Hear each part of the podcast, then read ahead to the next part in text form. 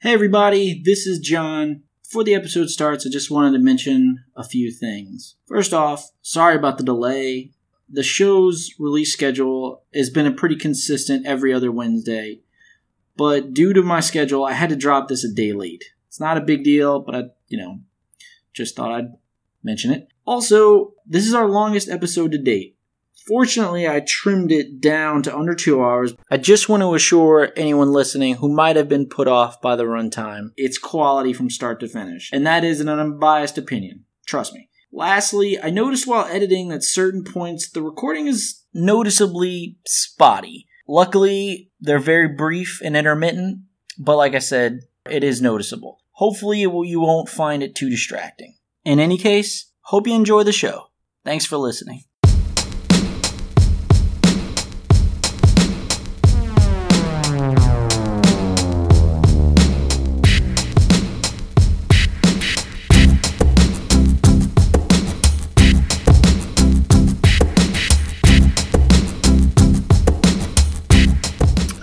Okay, gotta do the intro. Hello world, welcome back to the Flores and Friends podcast. It's, well, I wish I could say it's been a great day, but unfortunately it hasn't been for the most part. But before we get started on that, let me welcome my guest, returning guest, Jasmine. How are you doing? Hey, I'm doing good, John. Oh, yeah, for those who, me and Jasmine had like a 20-minute conversation before we got recording. It was a pretty interesting conversation, wouldn't you say, Jazz? I'd say so. I'd agree. Yeah, it was, we were in the trust tree, that's all I'll say. Oh, sure. But on a more serious note, we're recording this on Monday night. Unfortunately, I think everyone in this country and the world woke up to some pretty tragic news. It was late Sunday night, right? Yeah. Yeah, it was, unfortunately, Sunday night in Las Vegas at a country music concert. The deadliest mass shooting in United States history. Not fun fact, but interesting fact is it broke the record of the nightclub shooting, the Pulse nightclub shooting in Orlando, which only held the record for about 16 months because that seems to be the new norm in this country. It's very tragic. It's very sad. 58 people, they said last? That's the last number that I heard. 58 dead and 500 plus still injured. Yeah, that's... You know. I don't know why I use this measurement, but it always... I think about this is my reference point. Like, my graduating class was about 136, 140, I think, give or take. And I don't know why, but I always think in those terms, and I'm just thinking, like, if 50 people in my high school graduating class just died in one foul swoop, I had a hard time wrapping my brain around the entire situation.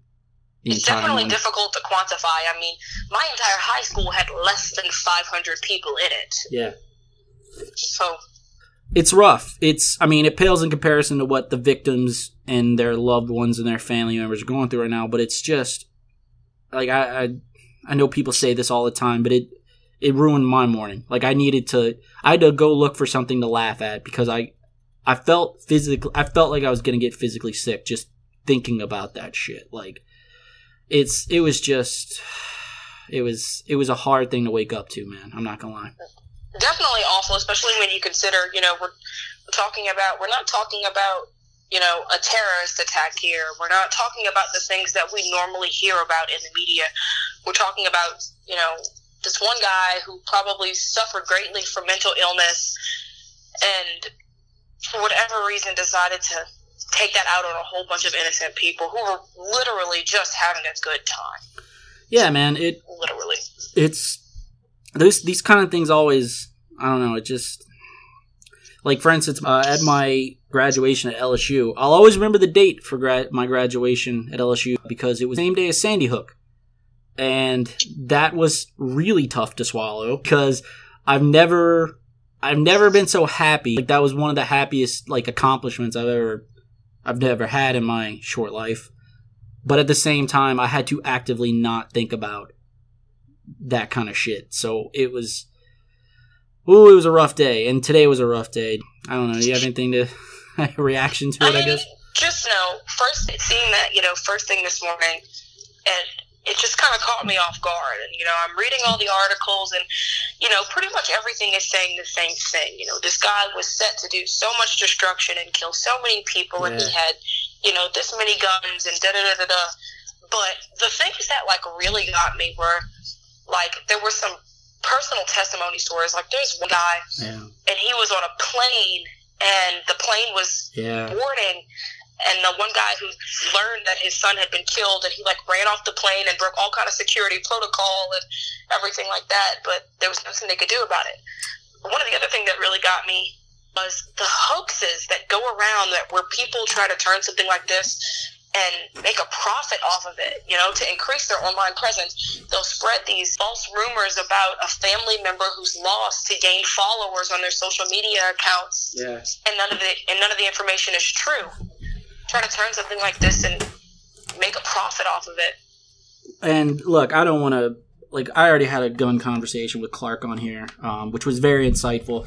Maybe in the coming days, I'll chat with him about it, maybe off the record, maybe on the record, who knows, about the situation.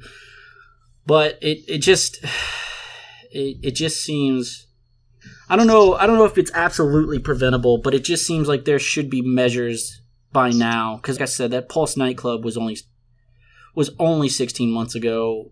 We've had just since Sandy Hook in 2012, we've had, I don't even want to know the number, but just several, too many, these kind of things, and it's just sad because it just seems preventable. There's got to be a way to prevent this kind of stuff from happening. In a way, I have to agree with you that there's probably a way to, at least vet these people better. But when you look at this guy who did this, he had no known affiliations, he had no record, he had no history. The only thing that people keep saying about him was that he sued a casino, and that should have had his name flagged for checking into a casino. But there's nothing that there's no way that anybody could have ever seen this guy coming. And in reality, there's nothing that anybody could have done to stop him. Up in 32 stories high in a hotel room that he'd been in for 3 days already. Well, the hotel also has a no-gun policy, and they need to – I don't know. I don't know if this one was preventable, Jazz. I don't know. But I don't know either. It just seems that – I don't know if – there are measures that could have been taken to prevent this, but maybe there were measures that could have been taken to prevent other ones. It just seems to be happening so relatively frequently. It's sad that that we have a frame of reference for this sort of thing. We're not nationally devastated by this. Some people might be, but it's the fact that 5 years ago we had something like this with small children. 16 months ago, we had something like this in Orlando. What was it? A few years before that, and it was earlier 2012. We had a shooting in fucking a movie theater, and then we had Dylan Roof in South Carolina. Yeah. It's I don't know. I don't know. The answer escapes me, but I hate to sound like a leftist libtard cuck, snowflake here, but I just will never understand the need for assault rifles. Civilian use assault rifles. If they want to buy them illegally, everyone's if they want them bad enough, they'll get them. It's but we don't necessarily need to grease the wheels. You know what I'm saying? I don't know. I'm kind of still fresh about it. And I feel inclined to agree with you there. The problem is people are going to kill with whatever they find. I mean, think of how many times in the last 4 years, we've had people getting run down by cars, cars driving through festivals and just, a car has a main purpose of transportation, not lethality here. Guns, if we limited, I feel if there were more limitations and more restrictions, maybe it wouldn't have been 50 people. Maybe it would have been five people. Maybe it would have been a few, less people would have gotten affected. I don't know, man. I just don't know. The only thing that I could say about that is that I'd love to see it I'd love to see some stricter background checks. Yeah. And maybe some mental health checks on some people. Yeah. But, you know, you can't, at the risk of sounding radical, you can't take people's guns away, because you take away their guns, you take away some people's sense of security. Now, my dad is a police officer. I can't tell you how many guns we have in my house. I mean, it's probably ridiculous. They're probably lining the walls in reality. But your dad is a trained professional who probably that trickled down to you guys that these are not toys, these are weapons. Absolutely. I mentioned this on the pod with Clark that it bothers me. And it's not just in the gun culture, like the NRA people, especially them, they can get fucked. But it's not just them. All radical extremist groups like that, I don't care about. But Joe Blow Citizen, I think the real answer here is education. Yeah. And honestly, just education and some harsher screening processes. I don't want to take anybody's guns away. I want everybody to have every gun that they want in the world. But I think there are some other processes that need to be put in place. Well, I'll just leave it on this and we can get to the real topic here. But I just think that it's not – to say it's a conservative issue, to say it's a rural issue, it's a right or left thing, it's a cultural thing. It's not just the far right that have a gun culture. Like our country has a gun culture that I wish we could get rid of. Like, I think we should get rid of. But that's a whole topic for another day. Before we bring everything down, let's get to a nitty gritty here. I have to ask you a controversial question, Jazz. What year were you born? I was born in 1993. Oh wow, you're a few years younger than me. But 90s kids unite, right? 90s kids unite. I would definitely actually call myself like a child of the 90s because I'm old enough to at least like remember the 90s. Did you have a dial-up modem? Oh yeah, I had to get off the phone when my mom was at work.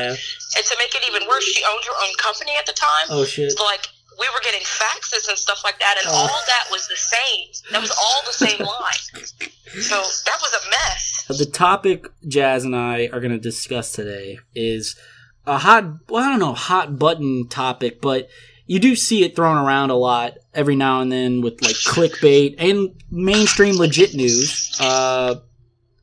Millennials, which you and I are both part of.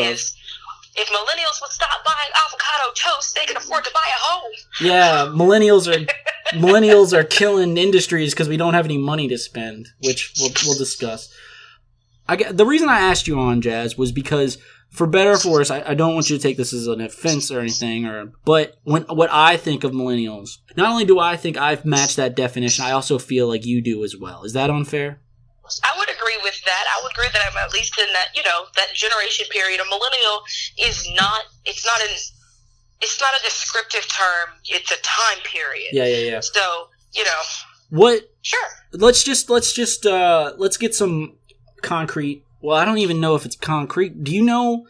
I've seen the date ranges vary. Like, I've seen 1980 to 2000. That's kind of what I go off of. But I've also seen, like, as late as 85 to as late into the 2000s, like 2006. Like, I don't know what the range is here, but I definitely think the first thing you said sounds more like what I would agree with. I think anybody born after like the year 2000 is probably still a little bit young. Yeah, I think they're the next gen. I think they're Gen Z or whatever they're called. Because I feel like somebody that young, we're definitely not talking to them about buying houses right now, Yeah. So that's the way that I kind of quantify it and think about it. Well, the main conversation around our generation is, it seems to not be from us, but from baby boomers and Gen Xers, which are the two generations ahead of us. Most of us are children of baby boomers, I believe. Are your parents technically baby boomers, Jazz? I don't know. My mom turns 50 in a few days. She will probably kill me for saying that out loud. Oh my gosh. Well, my mom was born in 1962, which means that she was born, I think, depending on the definition of the, I think she was born at the very end of it, like 1962. I think they say like from 45 to maybe 65 is the baby boomers. I don't know, like a 20-year window there. I'm not exactly sure, but I was raised by a baby boomer. And it seems... Well, yeah. My parents are going to be right on the cusp of that then, because my dad is 64? Yes. Years. Born in 64, not 64 years old. I was about to say, he looks great for 64, man. Well, you know what? It's funny you say that. A little side note. I saw a news article a couple years back, and it was like, Sheriff Treg, 48. I was like, my dad is not 48. You guys are lying to me. My dad is like 43. And when I told them that, they were like, Jasmine, you can hang out with us whenever you want to. So I was like, Mom, y'all have been 43 and 41 forever. Yeah. So like, you can hang out whenever you want. But keep going. My mother, let's just say she's over 50. She was born in 1962. I'll let you math wizards work on that one. I was raised by a baby boomer. But like I was saying, the conversation, it doesn't even seem to be coming from us. We are, I feel like, on the defensive here. We get so much criticism. We get blamed for so much shit. It's like what the fuck did we do? We didn't we showed it. Y'all brought us to this party. We didn't show up to this party. Fuck y'all. I didn't choose to be here. No kidding. Yeah. Well, let me ask you, do you think that, I mean, where there's smoke, there's fire usually. Do you think there's a lot of criticism to be made about our generation? I think a lot of what people think about us is largely based on media, and we all know that media is not always the most reliable source of information. So I think that's where a lot of the criticism type things come from. Yeah. But at the same time, we've got some, and to use a term that's going around a lot right now, we've got some serious snowflakes in our generation. Some very special snowflakes. See, I don't see it. That label grates on me, because I think that everybody's sensitive about something. Like, people who are likely to call... Don't get me wrong, there are some people who need to, like, adjust themselves and be like, listen, man, pick your battles here. You can't die... You can't pick every hill to die on. That you just need to, like... You don't have to get along with everybody. There are assholes out here, you gotta learn to cope. But at the same time... Progress is not something to be discouraged here, and like, oh no, I enjoy the wider use of, I say use, I enjoy seeing that people are being a little bit more careful with things that they say. Yeah. Things that people have said a long time are now becoming like, you do realize that, you know, and I know you've been saying it for years, but you do realize what you're saying is offensive, right? Yeah. Like, I can agree with that, and I can acknowledge that. But at the same time, the people on the other side can't say, well, I've been saying this for years. I don't care that you've been saying it for years. You never said it to me before, you know? I think what I will say about our generation that I think is a legitimate criticism, but I don't know if this is a criticism exclusive to us or is like our country's culture. I do worry that we are very brand conscious, materialistic, tribal, like we latch on to things and we want to be seen like, oh, we got to have the Apple iPhone and the Nike shoes and the, I don't even know any brands of clothes off the top of my head because I really don't go for brand. I go for comfortability. I don't even know, but it's like, I'm like, I do worry about that. You know what I'm saying? Like I worry about that. I totally agree with you in that aspect. You know, you're right. We're very brand conscious because it makes a statement about who you are. But I could say that this generation is very concerned about what other people think about them. Especially when we are the first real generation. We were the guinea pigs of social media. Like, oh, I totally agree. The generation after us will be way, way more well equipped. And I'm sorry to any older listeners that might be, but every generation before us is terrible at social media. Like, oh my God, do you guys not realize, like, what you are saying? Like, I'm not going to throw anyone under the bus, but I will say that older generations, they just, Do you not get, like, this is not, it's, oh, God, ugh. So it cracks me up to read, like, the Facebook posts with, like, the old people who, like, tweet at Walmart or something, stuff like that. Like, send messages to Walmart or, like, find cornbread. Like, yeah, the older generations are pretty awful. I read something the other day, as a matter of fact, that was like the older generations got to buy houses when they were 18. Yeah. We are the guinea pigs, and the ones younger than us will have everything they've ever wanted. Well, you could argue that older generations are saying we got everything we ever wanted. I don't know about that, but we also have our, like, strengths. Like, I think we're the best generation that is in the game right now. Like, honestly, because I feel like, and I think studies will show, and I'll get to this in a little bit, we are the most, like, I think we want to be we want to be better. Like, I feel like, and this is just my own observations here, but I feel like the generation before us, especially Gen X, were known as, like, very, like, apathetic and cynical. But I feel like our generation is a lot more optimistic and thinking we can, like, save the world, I guess, quote unquote. Like, we want to make things better. Would you agree? No, I'm totally with you, you know, and I think that could be shown, and I don't know what kind of studies you're looking at, but the increase in, you know, students attending college, yeah. And then not just college, but, you know, a secondary school after that, yeah. You know, and the people who are, you know, choosing to make those choices, and even if we're not talking about, you know, a four-year university, but even people who are choosing to go to technical college and make a career out of something, yeah. Whereas beforehand, and not to knock it, but, you know, our older generations, you know, they'll, like, hook up with somebody, and it's like, yeah, I learned how to do that. My dad taught me how to do this, so yeah. That's how I know how to do it, yeah, you know, and maybe yeah. I went and got my certification later, but by the time I got certified, I'd been doing this for 15 years, so. Yeah. And the other thing is, we also, just like, we were the guinea pigs with social media. We also were kind of the guinea pigs on, like the internet was around decades before us. But I don't know if this is, like, recency bias here, but, like, I feel like the internet exploded in the late 90s, early 2000s, even to this day. Like, it's like you can learn so much from the internet. Oh, absolutely. I mean, like, I can distinctly remember having an encyclopedia on disc. Oh, Encarta, right? Or wait, no, was it Encarta? Yeah. Yes. I had an encyclopedia on disc that I had to put into my computer to look, not just go to the internet and type something in. Now we've got Wikipedia and a website on anything you could think of, but we were the guinea pigs on all of that stuff. We were literally the generation that went from nothing to everything.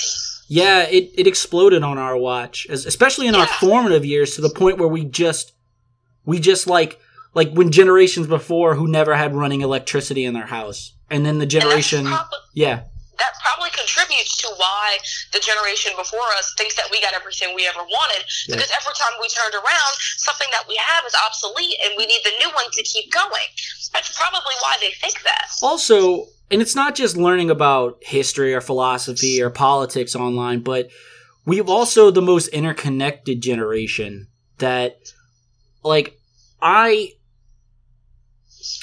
don't want to sound like I'm trying to seem woke, as the kids say these days, but, like, I like to think I was raised in a very liberal, progressive, like, very open household, but I learned so much about, like, there's a reason I don't say fag anymore.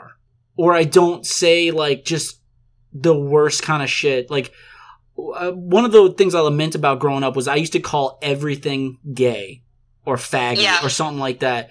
And actually hearing from people across the internet, especially on Twitter, especially just everywhere, come to, like, gay people, you know, LGBTQ community is, like, told us, hey, that's not cool. We never liked that shit. And, you know, I was like, you know what? That is kind of fucked up. And another thing that I never realized, and this is pretty recent, was the Confederate statues. I never thought about that as a kid. I never thought about that as a teenager. And only until my early 20s when I started reading about people making points about like, that topic and other topics, did I realize I was like, hey, wait a minute.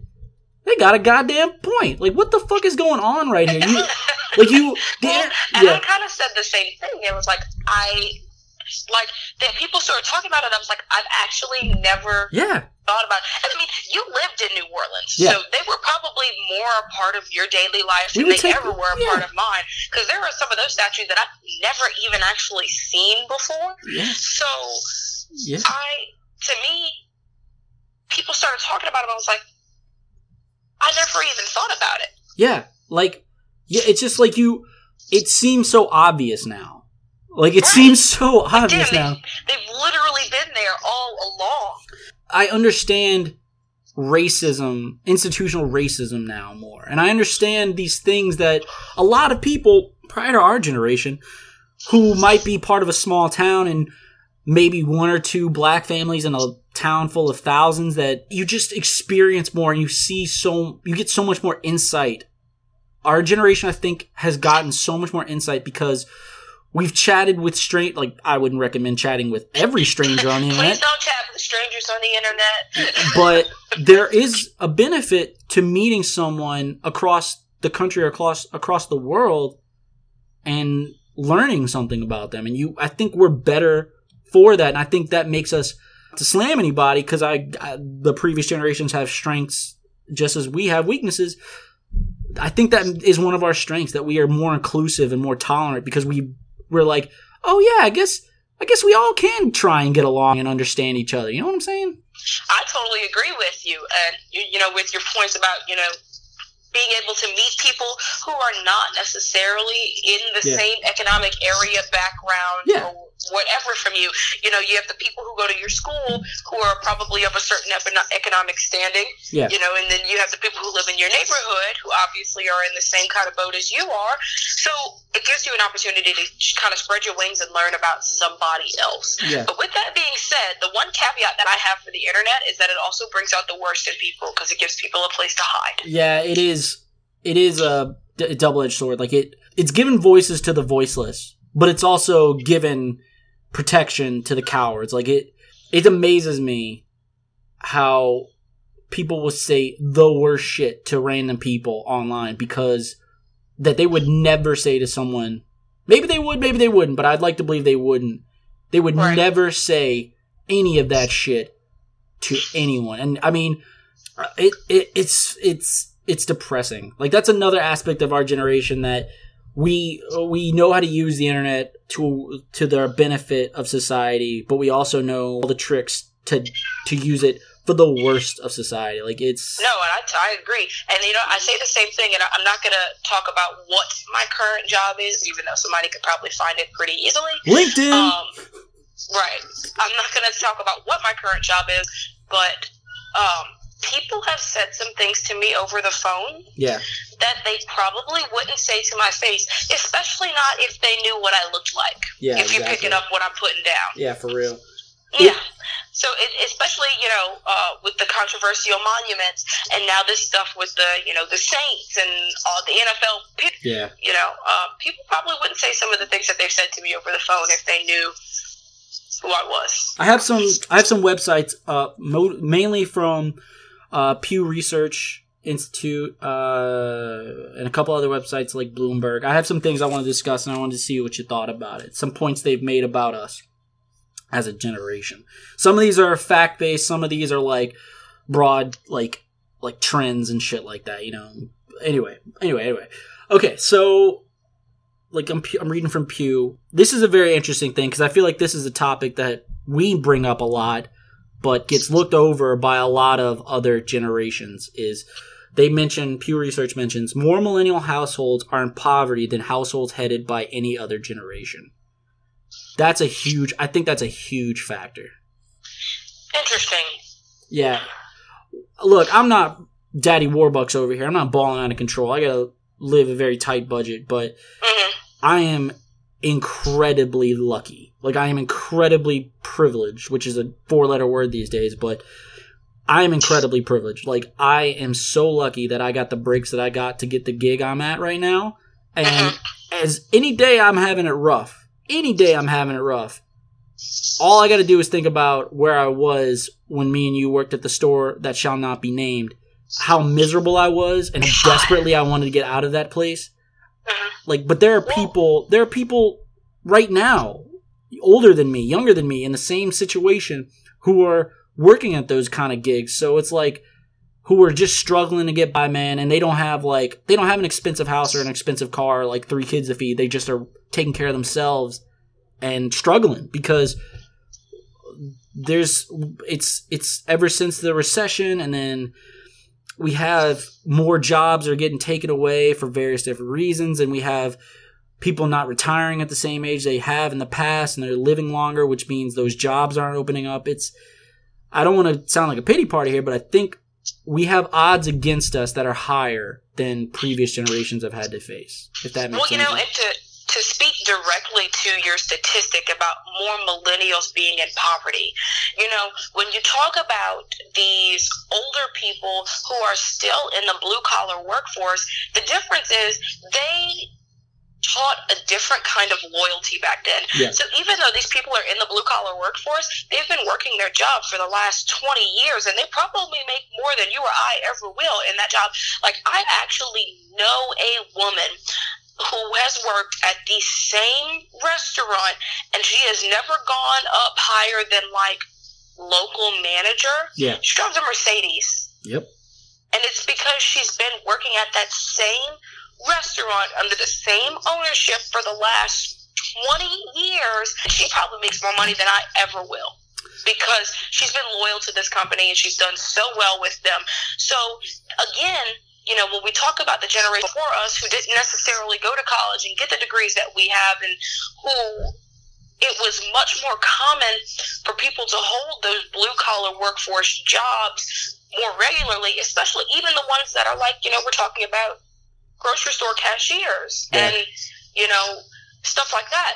These people were bred a different way. Yeah. So even when we talk about you or I in a job like what we had, yeah, there were even people in that job who had been there so long and were making so much money, and you and I both know this to be completely true.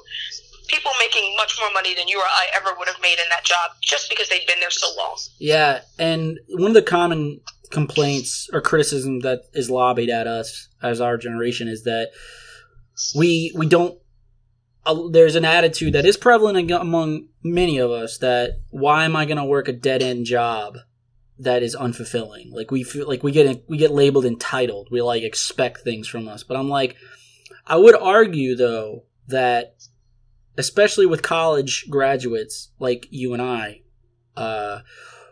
feel like we were.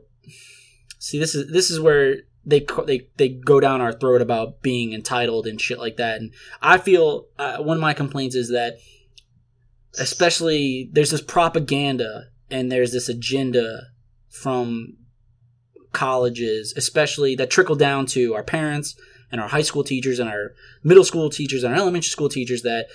Go to college, get a degree, you're set up for life.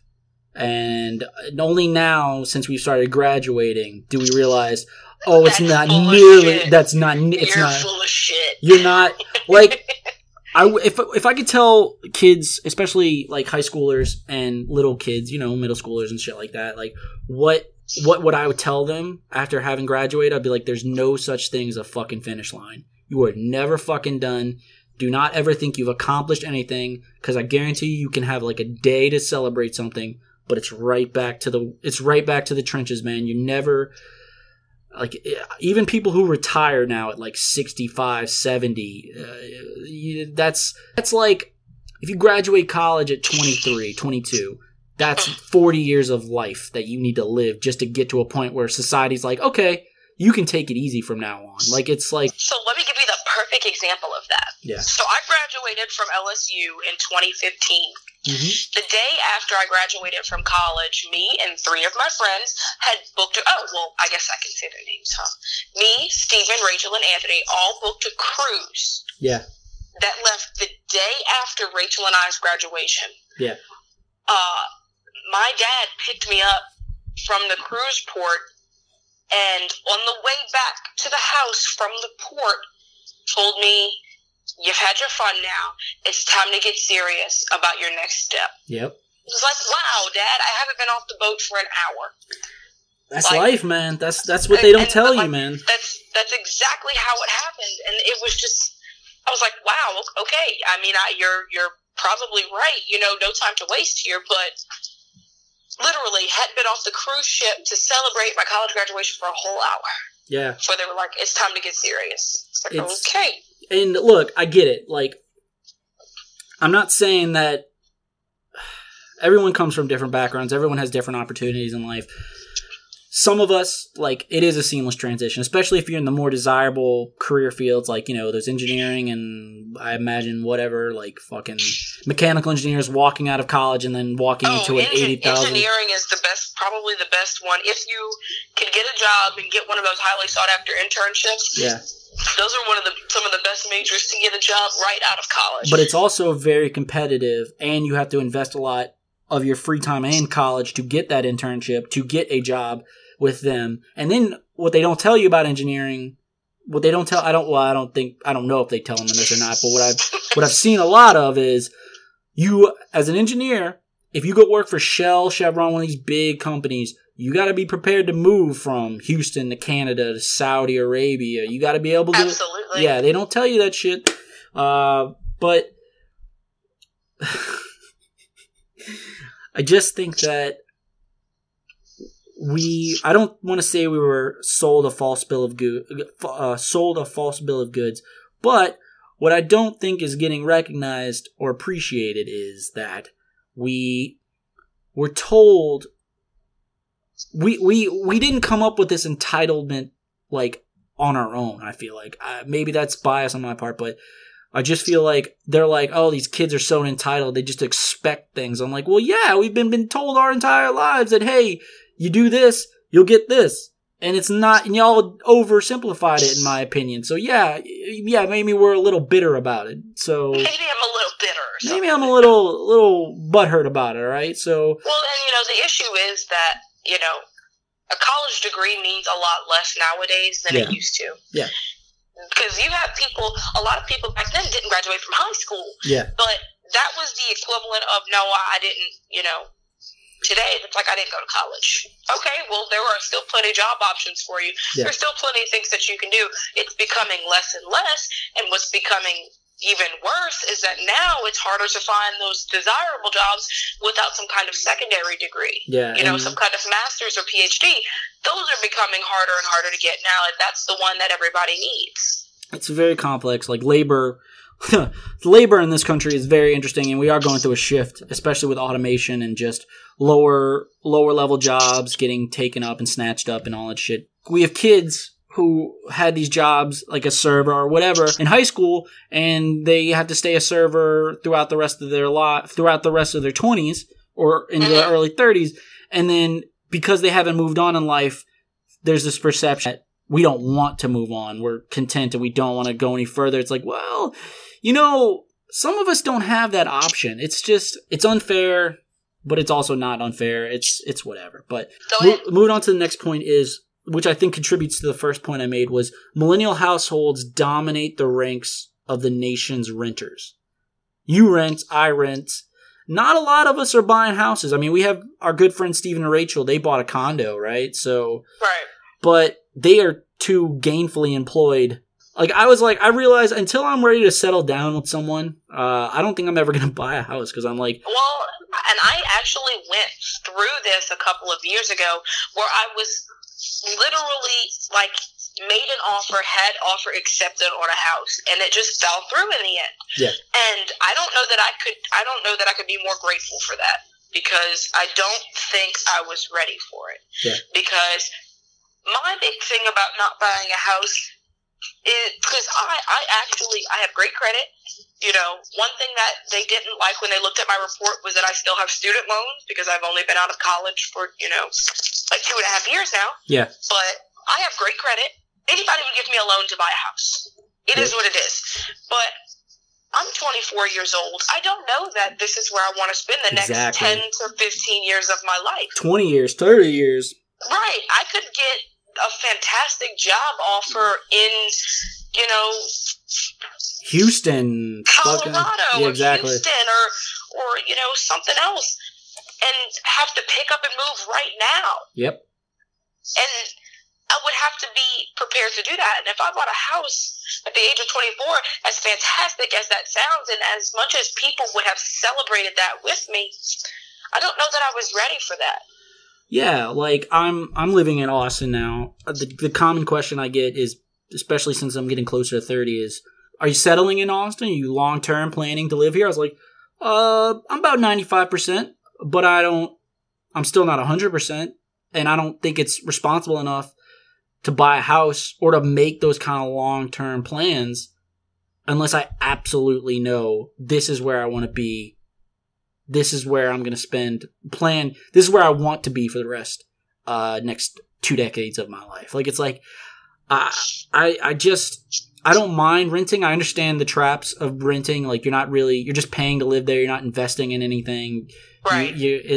You're not like building anything. You don't have, it's not an asset or some shit or some technical bullshit like that. Like, so I get it. I get the benefits of like settling down and placing roots. But like you said, what if I were to, like, okay, I buy a house next year. Like, let's just speculate. Let's hypothetical. And then like a couple of years later, or 2 to 4 years later, I'm like, you know what? I don't think I'm feeling this place anymore. You know what? Maybe I meet someone and she gets transferred to a new gig. Exactly. You never know what kind of stuff is going to happen. And I just feel like I'm not settled down in my life enough. Yeah. To say that I really want to plant roots. Which is also another thing I feel like, well, it is a thing. It's not that I feel like it. It is a thing that I feel like generations for us, they're like a transition window from adults, like from children or college age kids to, full on adults without a wife and kids and a house. That window was it was a lot more concise. It was a lot more limited. Whereas ours is seeming to expand as time goes on. Like I don't know if this is the case with everybody's family, but my family, my mom, my brother, none of them put any pressure on me to be like, so what are you doing with your life? Where are you going? What are you doing? When are you settling down? I think most people understand, hey, life's short, man. Do what you want to. Like, if you don't want to do that right now, you got time, or at least you hope you have time. But well, and I think that even goes back to what we were talking about before with the internet and being able to meet people and I can log on right now and be like, you know what? Let me find a job in New York. Yeah. And I'll find something, Yeah.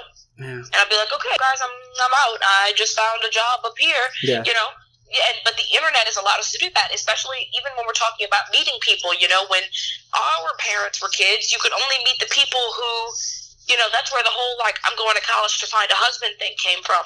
Because you could only meet the people who were in front of you. Yeah. I'm glad you brought that up, because that's the next point I want to get to is, okay. It says singlehood sets millennials apart from other generations. It says just 26% of millennials are married. I shared a thing on Facebook the other day, and it was like, my mom at 24, married, 2 kids, house, me at 24, waking up after a bender with a chicken nugget in my hand. It's like, yeah, that sounds like me. Yeah, dude, at my age, my mom had me, her second child, and she was already on her second. I don't know if she's proud of this, but it is what it is. She likes to joke about it. She was already on her second marriage. Like, it's like, if you were to tell me, hey, guess what, John, how would you like to be working on your second marriage with 2 kids? I'd be like, no, please no. Right. I don't want to do that. No, I don't want to do any of that. And they say that, I'll put all these links in the show description, all that stuff. Like, pretty much at the same age, we are 26% of us are married.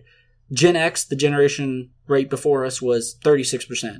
The Boomers, which is the generation that our parents are, give or take, it was 48% at our ages and stuff. And it's the silent generation, the one that came, that was not the greatest generation that fought in the war, but in between the greatest generation and the Boomers.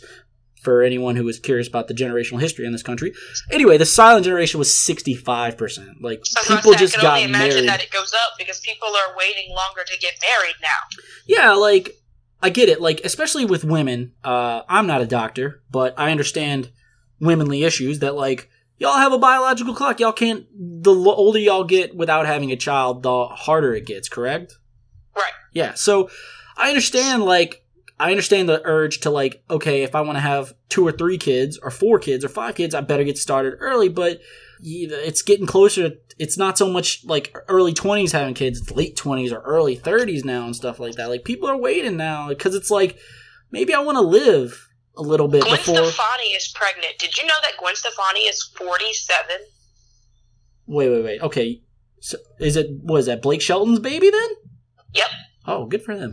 No, but okay. I did notice last time I saw Gwen Stefani, I was like, she is wearing a lot of makeup.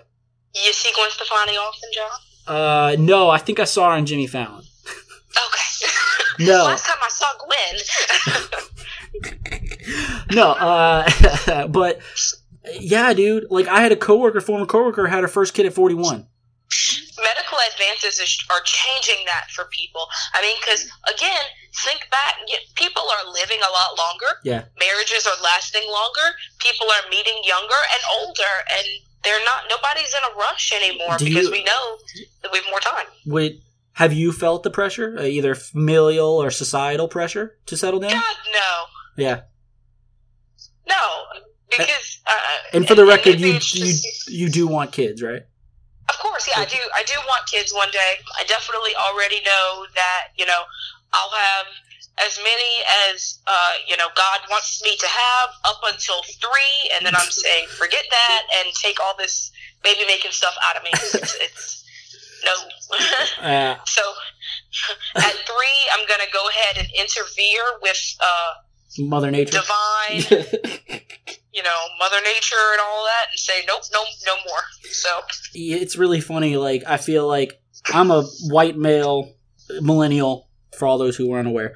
I have never felt any pressure whatsoever to do anything in that department. Like, maybe it's because I have a brother and he's married and he plans to have kids, so the pressure was off of me. I think that's where you got off kind of easy, is that you have a brother who's, you know, as long as I've known him, and he got married recently, like last year, right? Yeah. He got married July. Yeah. Yeah. So, as long as I've known you, and not that I know your brother, but, you know, heard you talk about him, he's been in this committed relationship where he knew that one day he was going to get married and kids. He always wants to be that. You know, it's funny. He wanted to be that dad. He wants to be a dad. Like, he wants to coach Little Leagues and shit like that, and, like, have his kid in T-ball and shit. And I'm just like, why? That just is... Ugh. That just seems so, like, a hassle. Yeah, well, but, like... And that's the thing. We're both millennials, and we both want very different things. But, John, you never know when that could change for you. People have been telling me that my whole life. But not even that, you know, and it could never, and there would be absolutely nothing wrong with that. Exactly. But you could never know how, maybe, like, not to sound like everybody else in your life, but how because I know this is exactly what they're telling you, how the right girl could probably change your mind. Well, you know, if Emma Watson ever returns my phone calls. You want to know, like, a really weird side note? Gosh, and now I can't think of that guy's name, and a lot of people are really mad at him right now. For what? Who is the guy? He's an actor, and he is from Covington, and he was one of the vampires in one of the vampire shows. Ian Somerhalder. Yes. Okay. He's from Covington? He is from Covington. Get the fuck out of here. He was on Lost. Any day that I want, I can have his cell phone number. Ooh. I don't want it because I would blow it up, and then he would change it, and then I wouldn't have that option anymore. Oh. So that wouldn't be fun. But any day that I wanted, I could have it, because we organized an event with him at one point in time, and I was just ridiculous. Like, we are literally talking about Ian Somerhalder, and one of the girls who works in my office is like, I text him every now and then. I was like, bullshit. And she's like, yeah, I'll give you his number. I was like, I don't want it, because I would ruin it for everybody. Yeah, just for the record, if I was ever in the same area code let's just say I was in the same square mile as Emma Watson, I don't think I would be able to function. Like, I would not be able to control my faculties. Like, I would be like, take me home, I need to get out of here, take me far away, I'm unworthy, I don't deserve this. But, well. Anyway, on to the next, what's the next point? Oh, I found this one interesting. Millennials are less trusting of others than older Americans are. Again, the internet. Yeah. You know, older people... oh, God. Again, that's true. You had what was in front of you. Yeah. You know, I meet you for the first time at said grocery store, and I'm like, John Flores, goes to Facebook, yep. Types in his name, finds out everything about John Flores. You know, like, it's not hard to figure out whether or not you want to trust people nowadays. It's actually pretty quick, you know. But, again, older people... literally only had what was in front of them. If I tell you that this is who I am, then there's literally no way for you to check that out other than, you know. It's amazing how, like, I like to think that we're more optimistic generation, but we are less trusting. Like, we're more skeptical about, like, if it sounds too good to be true, it probably is. Like, it's like, for sure. Like, we're not into, we did grow up with the internet, so I think we are more, like, I know our president likes to throw fake news around, but we are, I think, a generation more well aware of what is actually, this obviously is not legit.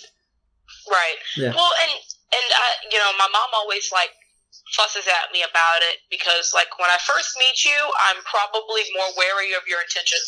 Like, you start at zero with me and then earn my trust. And if I'm not saying that you have to earn my trust and jump through hoops and it's going to take you 3 months of getting to know me before I decide that I like you. Yeah. I mean, it could be within the hour that I'm like, nope, this is a cool person, or nope, this is a person that I could be perfectly fine with never seeing ever again, you know. Yeah. But it doesn't take me long, but they're right. I'm typically less trusting of people first. This is another biggie, because I know you mentioned earlier, you mentioned God. Millennials have fewer attachments to traditional political and religious institutions. I definitely represent that because I am an atheist and I am a liberal, but I'm no way a Democrat. I always reject that title. So, yeah, well, and I guess I think where that probably stems from is that I'm going to go back to the internet. You know, everything else we can go online and find proof of. Yeah. You know, and I'm religious. I was raised Catholic, you know. I said I'm a practicing Catholic, and that, like, I'm trying to do better. Like, I'm practicing, I'm getting better at it. Yep. You know, I'm a registered independent when it comes to voting. I get all kinds of crazy mail around election time. Yep. Because I'm a quote unquote swing vote, and you know that's just the way I am, but I think that a lot of people nowadays want proof, and because in most cases that's right at our fingertips, they're a little bit wary about the things that are not.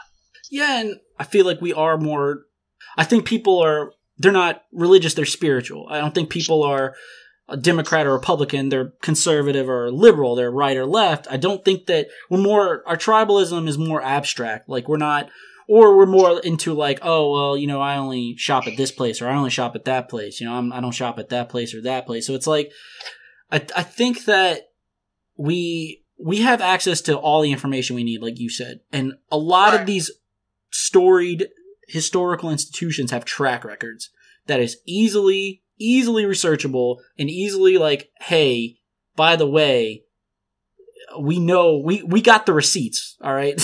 we know what kind of fuck shit you've pulled in the past. So excuse us for being a little skeptical of you, but we are more accepting to newer. I feel like we're more accepting to newer institutions. Like, if we like especially with social media, like we keep saying, but also other social medias that have only sprung up in the last, like, 5 to 7 years, like Snapchat and Instagram and Twitter, like. These have only been around, like, a decade, so we're like, okay, yeah, we're down with this, and, you know, like, ooh, okay, Facebook, like, is for old people now. Oh, it is. Yeah, I only get on there because there are a few people I like to chat with on there, but I'm I'm very much, and to promote the pod, please like and subscribe.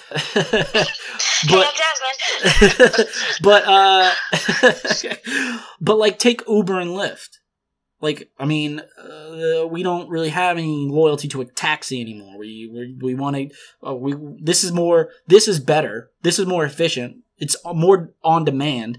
And we're cutting cords and we're cutting cable and we have real no loyalty to network television anymore. So I feel like these older institutions, especially also we're apparently killing fast food, because we like going to different places. And JCPenney and malls and department stores. Oh, period, yeah. And jewelry stores. Don't forget the jewelry stores. And the diamonds. Yes, we're killing everything.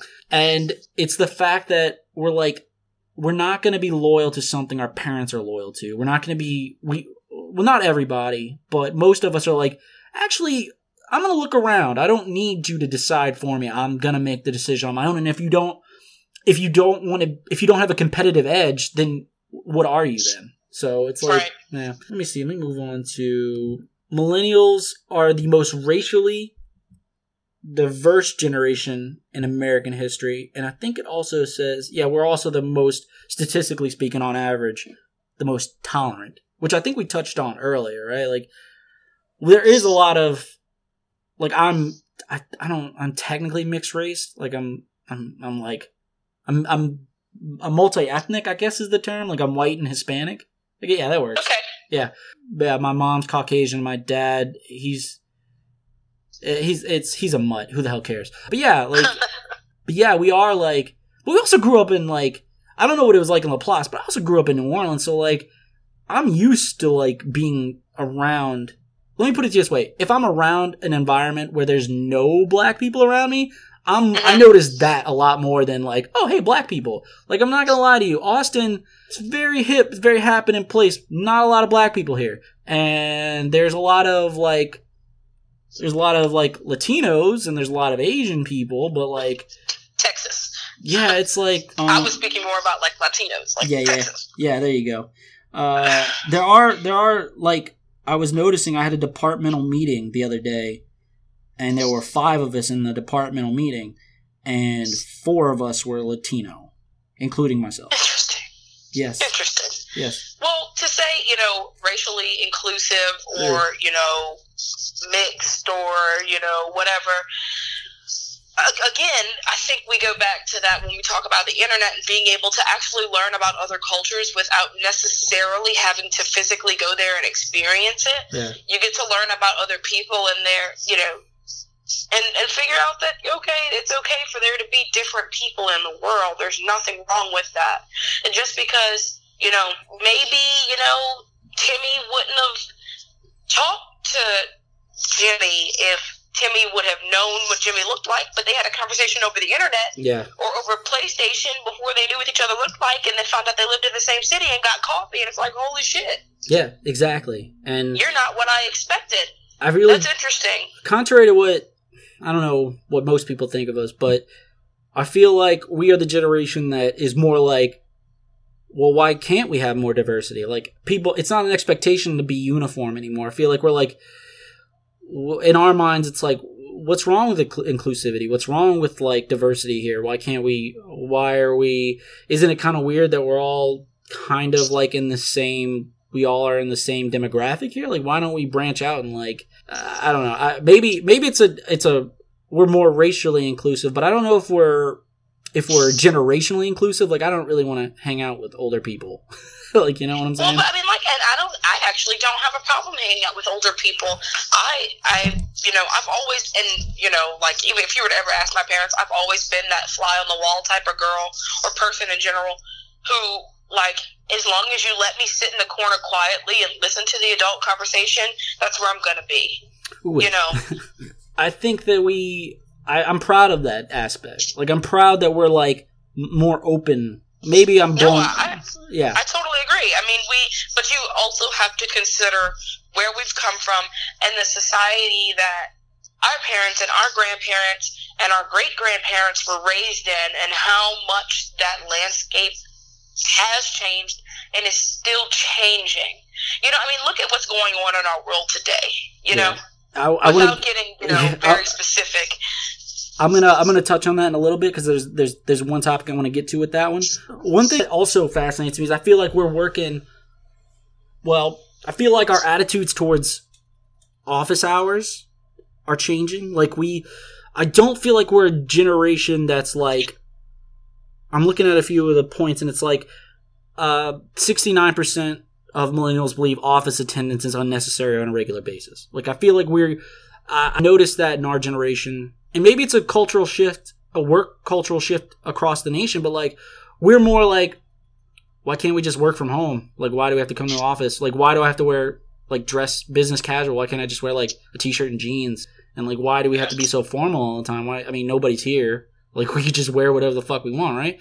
I feel like we're this. There's a liberation going in the workplace with us, like where we get criticism thrown at us because we're like. Oh, these kids just want to, like, just work. Okay, you know what it is? The workplace, there's, like, a blending. The line between workplace and private life is kind of blended with us. We're like, and we also don't let our careers or jobs define us anymore. Like, we're kind of just like, oh, I, like, when people ask me what I do, I say, oh, I work in accounting. That's it. I don't tell them my job. I don't tell them where I work.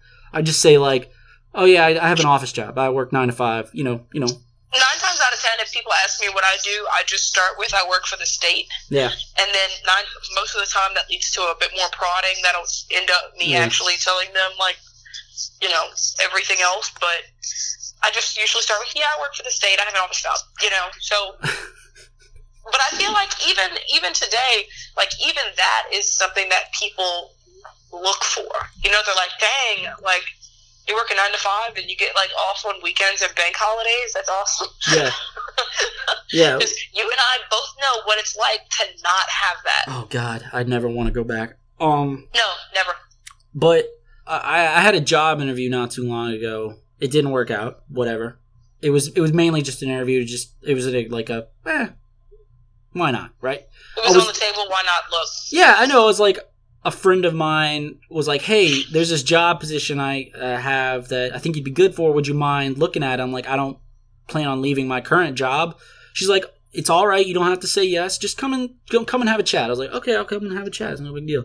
But one of the questions I got was, why accounting? Why? What do you want to do in accounting? Like, what do you want from this? What do you want from this field? What do you really want to go with it? I'm like, look, I'm going to be honest with you. I have never taken an accounting class in my life. I didn't choose, like, I didn't actively choose to be like, okay, I'm going to go work in accounting. I kind of just fell into the position or the career field. Like, but honestly, I'm not really obsessed with my employment. I don't want to be, my future's not in accounting. My future is more lifestyle based. Like, this is the lifestyle I want to have. And accounting seems to be able to enable that. Like, that is, agreed. Yeah, it's like, this isn't me. This doesn't define me. It's just my gig. That's why I call it a gig. I rarely ever call it my job because I'm like, it's just my gig. It's what I do. It pays the bills. And I think that's a big overarching trend in our generation. Well, and you know, it's the same thing with me. Like, my degree is in biological sciences. Nowhere in there does that sound anywhere like what I'm doing today. Sure. You know, and people ask me like, so how did you get here? And I'm like, shit, luck of the draw. I know. I graduated in psychology and I work in accounting. Like, people think that, like, right. People like, so what, economics, finance, accounting? I'm like, actually psychology. I kind of just fell into this. I got a lucky break with a family friend and, yeah, I got some experience on my belt and I've kind of just fallen into it. It's like another stat is 74% want flexible work schedules. Oh, my God, you do not know how awesome a flexible work schedule is. Like, I mean, I work 8 to 5, 90% of the days, 90% of my work days. But like, my boss isn't checking for me at 8:01. You know what I'm saying? She's like, right. Oh, if you need to come in late, just make up the hours and stay late. I'm like, perfect. That's great. Oh, she's like, oh, you need to take a long lunch. Take a long lunch. Just make up your hours throughout the week. I'm like, that is awesome. You know how much I love that. Ugh. Well, you know, and my job is similar in that, you know, I'm supposed to be at work at 8 o'clock every morning, yeah. And we all know how awful Baton Rouge traffic is. And I can think back to my second day on the job. I get on the interstate and it's a parking lot, okay? Yeah. And there's nowhere for me to get off. There's nowhere for me to go. So I'm like calling everybody frantic, like, I'm so sorry. I'm on the interstate. I'm probably going to be late. And like walking to the office at 8:05, I was like, I'm so sorry. It was my second day. Yeah. At my first office job ever. And she was like, girl, like, as long as you're here before 8:30, we'll be okay. Yeah. And as long as, and my boss also, she's like, as long as you just tell me what's going on and when I can expect you and when you're going to be here, as long as you keep me informed, I don't care. I'm like, perfect. I will always let you know what's going on, but I'm glad that you give me the rope to be able to make those kind of decisions. One other thing on this one is millennials value community, family, and creativity in their work. Like, I think what that's trying to say is we want some kind of, maybe not, well, I don't, we want. Are we talking about like friends in the workplace type? No, I guess they are saying that because I'm cool with my coworkers. I don't necessarily want to hang out with them all the time, but yeah, I'm cool with them. I'm cool with like most of my coworkers. I think what that's trying to say is that we want value in our work. Like, it doesn't need to be accomplishment. It needs to be, why am I here? And I can completely concur and agree with that. Yeah. You know, we look at it, and I want a sense of accomplishment. Like, I need that, woo, task accomplished, you know, yeah. On to the next now. But I need that moment of, man, yes, I did it. Before yeah. I can just say, okay, well, that was that. Yeah, you know? We don't want to work in empty, like, it's like, why, I'm not even accomplishing anything. Like, I'm in accounting, I'm not accomplishing much. I'm doing my part. But what I'm saying is, like, I do have, like, okay, you know what I love most about my job? They tell me, this is what we expect from you. Do this, and you have no problems with us. I'm like, perfect. Love it to death. You know what else I love about my job that I didn't mention? I don't have to tuck in my shirt. Do you know how much I hate tucking in my shirt? I dress business. Probably. I mean, I probably dress closer to the end of like business casual than most people in my office. Like a lot of the guys. Like, two of the guys will wear like suits most days. Ugh. Or at least like a sports coat, you know, a coat most days. One of the other guys will typically be in like slacks and a polo or slacks and like, you know, like a nice cotton, you know, button down type shirt or something like that. Not 9 times out of 10, you'll find me in black slacks, black flats, and some kind of decent looking blouse. That's me. My standard thing is either slacks and or jeans and a V-neck. That's generally what I wear to work. I wish. Or a polo shirt. I might wear a polo shirt. We do like dress down on Fridays when like Big Boss is not in the office. Yeah. And like I think even like one day I went a little bit overboard with the dress down because I literally showed up and I'm serious. I walked in and I was like, I think I may have taken this a bit too far. And this was like last week. So we're not even talking about like I was a brand new employee and I didn't know better. Like, this was like last week, and I literally came in like running shoes, jeans, a t-shirt, and a sweatshirt. Mm. And I was like, I might have overdone this a little bit, but nobody said anything.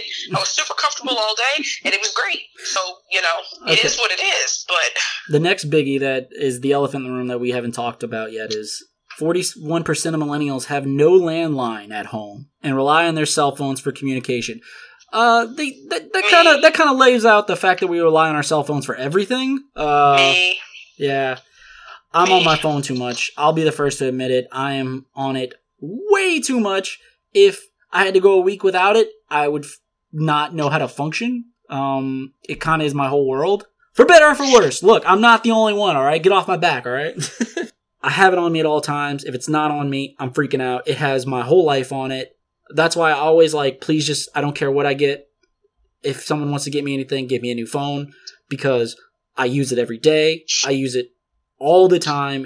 I'm very dependent on it. It's nice to take a break from it every now and then, but it's only like a day. I wouldn't even go that far because I use my phone for a lot and I do a lot of things on my phone, but I don't think I'm necessarily one of the like super over dependent type. Yeah. Like I can totally have an entire day without noticing my phone. Oh no. If it's not, if it's not ringing, I can go a whole day without noticing it, and I can totally have an entire dinner if my purse is dinging in my purse. If my phone is dinging in my purse, I can totally go through a whole dinner without touching it.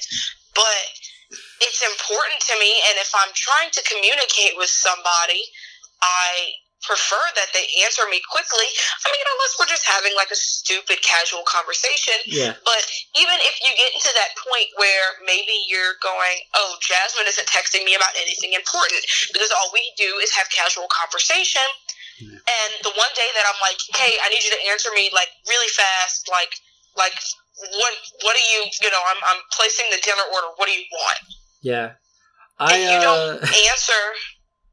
Yeah, go ahead. Ticks me off. I have my phone on me at all times.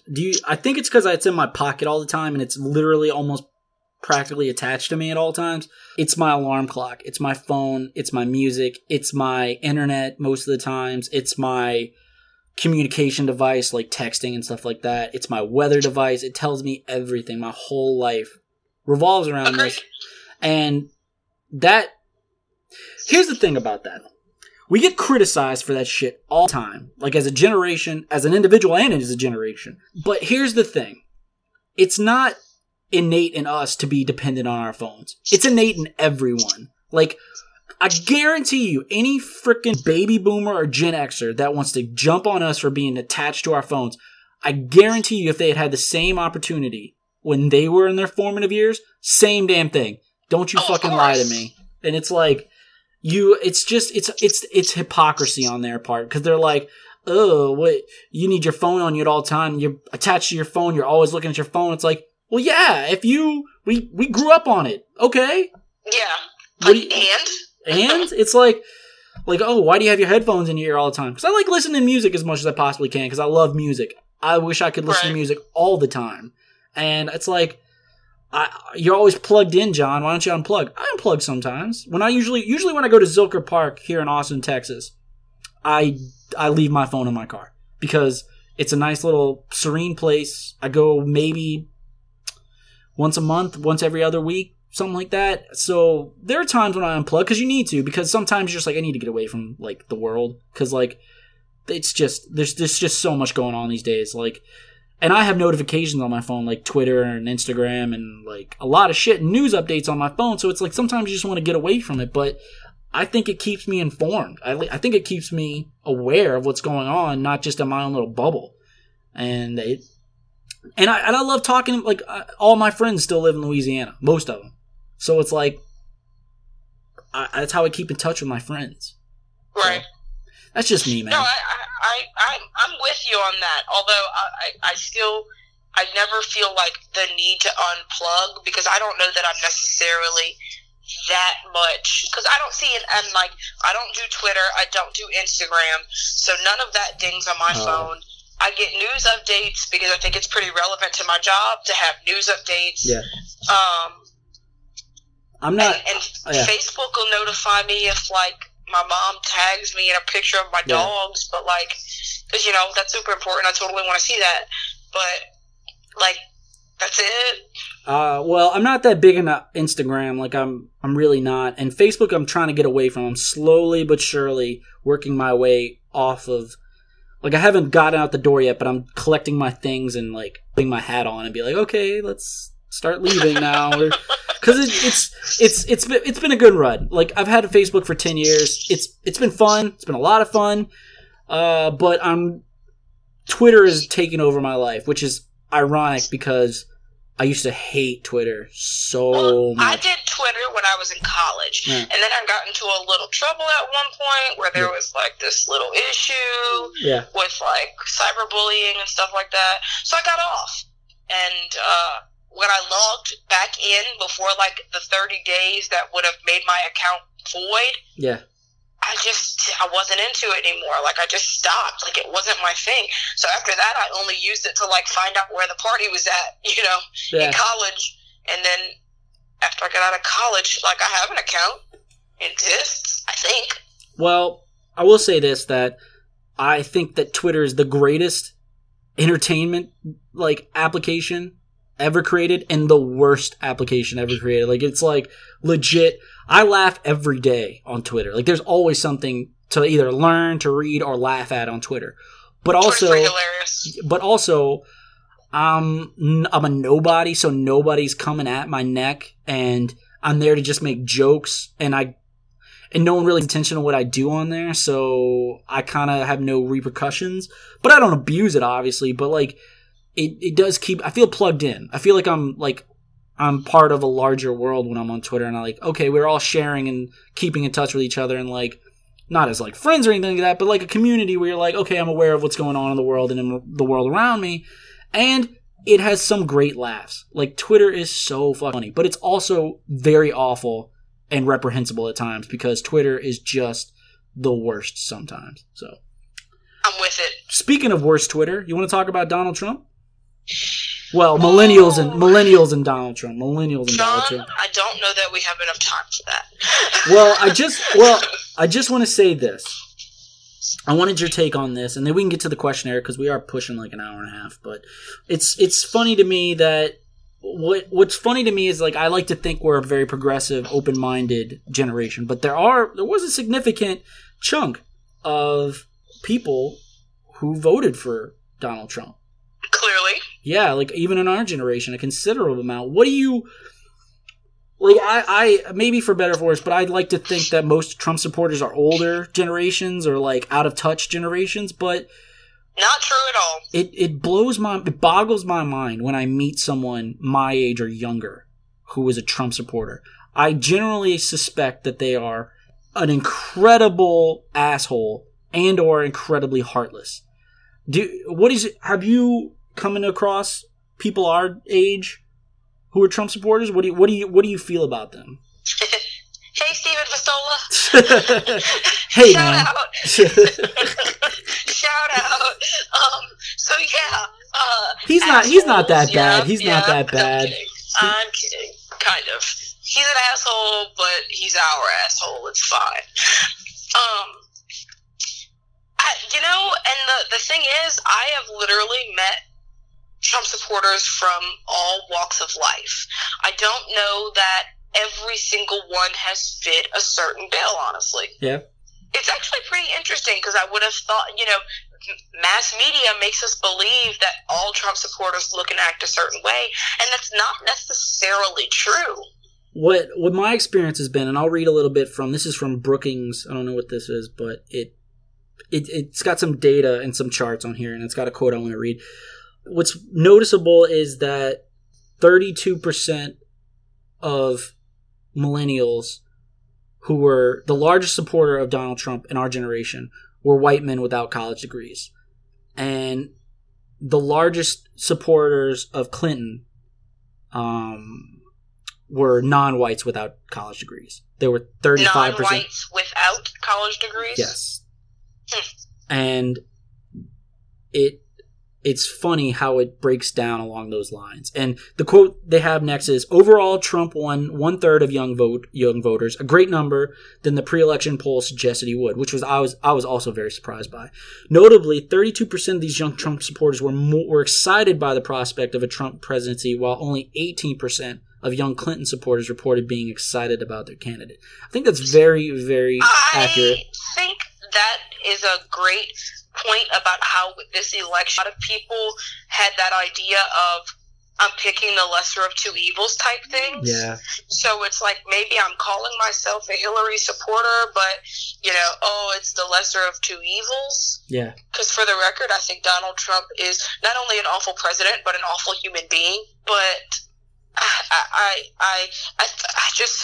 I feel like there's a point where you have to let somebody do their job. You would never, ever go and see your plumber when you have a broken arm, right? Yeah. So Why would you pick somebody who does not understand politics to hold the highest political office in the nation? Yeah, and it just... I understand why a lot of people are afraid of the whole career politician thing, because obviously there are things that have to happen for somebody to become a career politician, to make their name known and to get out there. But there are processes that have to be learned, like how a bill becomes a law, how do executive orders work, how does legislation and Congress work, and how do they communicate with each other to balance out this nation and make sure that our laws are fair and inclusive to everybody. There are things that a career politician knows about that type of stuff that Joe Blow doesn't know. Yeah. You know?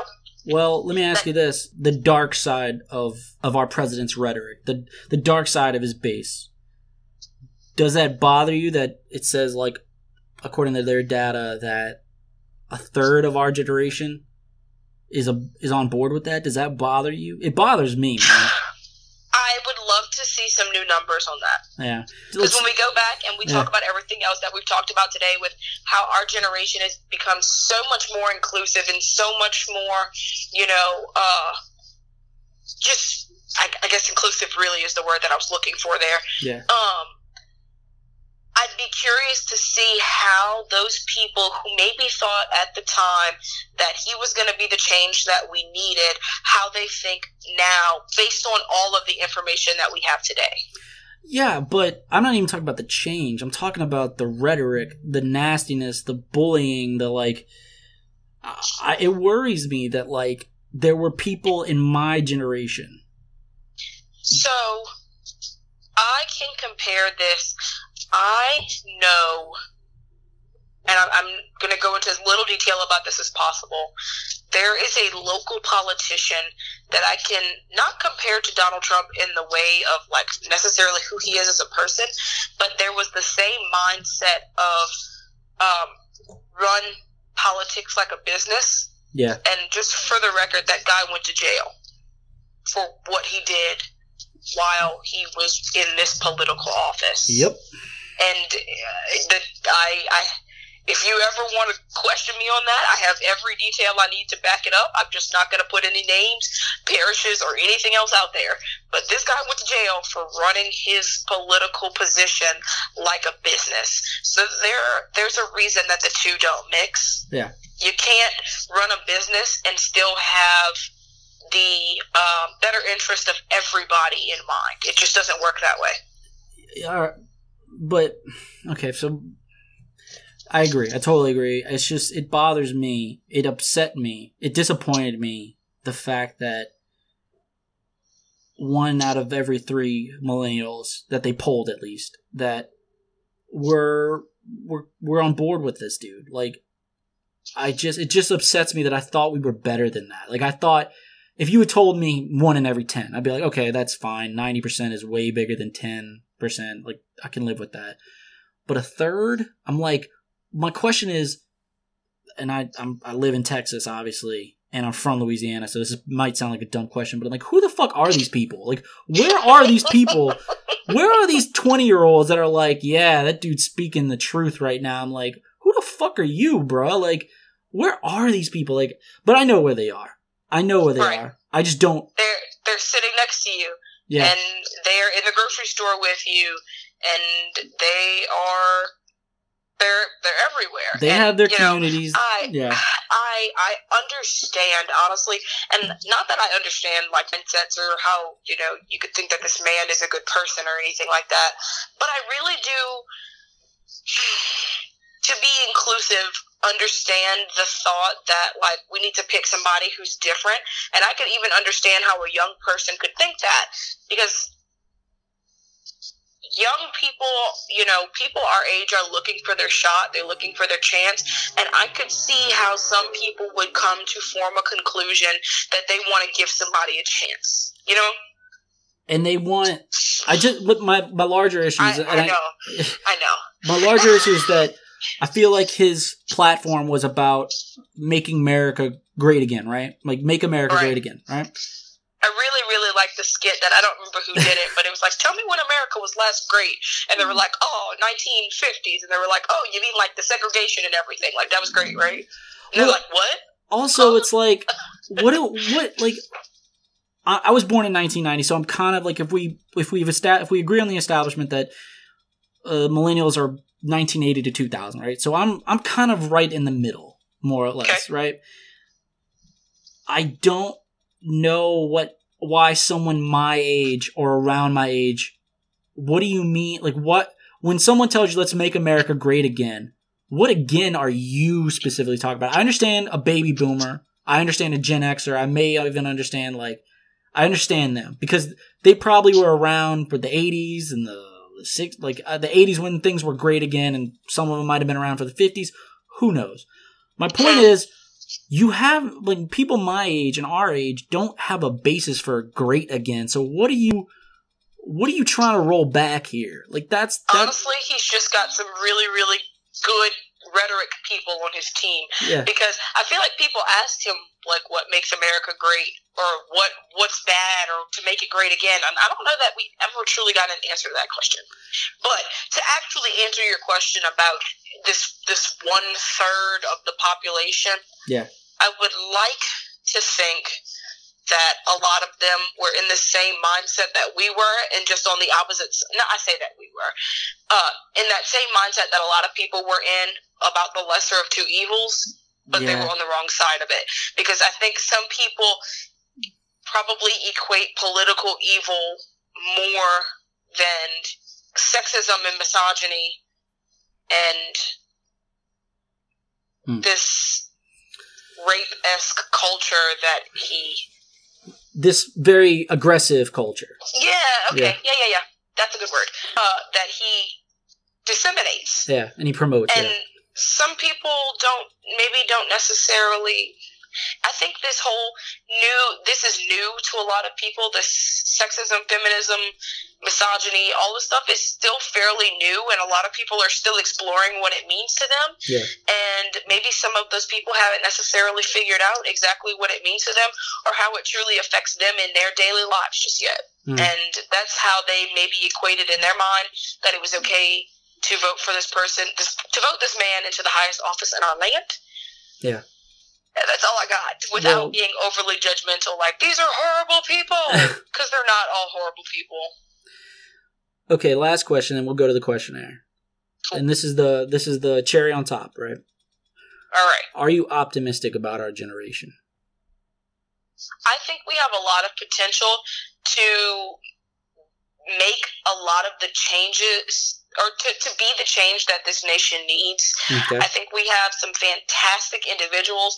I mean, even just people that I know personally, and I see the things that they're doing now, and I'm like, holy crap, like, you worked your butt off to get here, and that's just fantastic. I think we have some fantastic people in this generation, and I know that we can do such great things, and the best part is that we are coming together to do it. If we can just silence some of these awful voices, because, you know, the few know that they have to speak louder to be heard. Mm. So they're the ones who are shouting the loudest.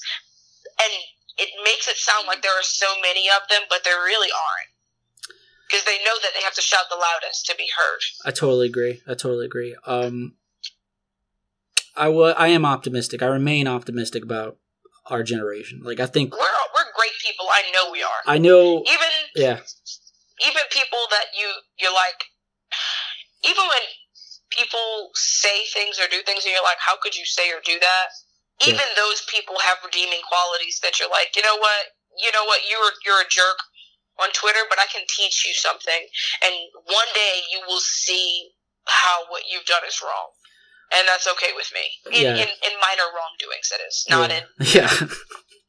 Yeah, we're not talking about criminals here. We're not talking about criminals. We're not talking about anything like that. I mean, like, you think it's okay to use the R word in Facebook comments, and it's like, one day you will see the error of your ways, and you will understand why that's not okay. And it's our job to not let them forget their mistakes in the past, but not to necessarily. We need to be open. Yeah, we need to turn the other cheek and all that bullshit. But I will say on one last note before we get to the questionnaire that I am still optimistic. I do believe we have potential. I completely agree with everything you said, but I will say, like I started with, I'm worried that our materialism tied to our vanity could be a distraction on our part, that we might fall in trappings of previous generations that bought into kind of consumerism. I'm worried about that. But it's not impossible. It's not a mountain we can't climb, but I worry about that. And I am, this past, that 32%, 33% of our generation that did support our president, that definitely, my optimism did take a hit. I was very disappointed. You may be thinking I'm focusing on the 32%, not the 68% that. Which is important to remember, by the way. Yeah. I totally agree. With that being said, that goes back to what I was just saying about being able to make up for those types of things and going, okay, I understand. Yes. Know what I did wrong. Yeah. And I can be better. This was great, man. This was a great chat. It's exactly what I wanted. You ready for the questionnaire? I'm really interested to see what. Did I have the what boards you question on there? Did I ask you that? It is there. Okay. What was your first car? My first car was a cobalt blue 2008 Mustang. Oh yeah. Yep. Oh, that car was a classic. I loved my Mustang so much. I just remember walking onto the lot, and my mom brought me onto the Ford lot to look at this Mazda that a guy bought brand new, and it had like 1,200 miles on it. But he had some kind of like nerve condition in his leg, and something about the car agitated his nerve condition. So he traded it in after 1,200 miles. My mom was like, this Mazda is perfect. And the blue Mustang was the very first one on the lot, and I didn't make it past the Mustang. I never even actually saw the Mazda. I don't even know what color it was. What bores you, or what is the most boring thing you can think of? In good company, I could never be bored. Yeah. But when I imagine the most boring thing that I can think of, all that I can see is a gray office building with little cubicles and people inside of cubicles, and I just hear typing. That sounds like the most boring thing that I could possibly think of. Because, like, in good company, I will never be bored. It does not matter what we're doing. It doesn't matter if we are just chatting, watching an awful movie, or, you know, sitting quietly and just having each other's company. I will never be bored. But that vision of those cubicles, that, like, makes my head hurt. What bores me is the absence of music.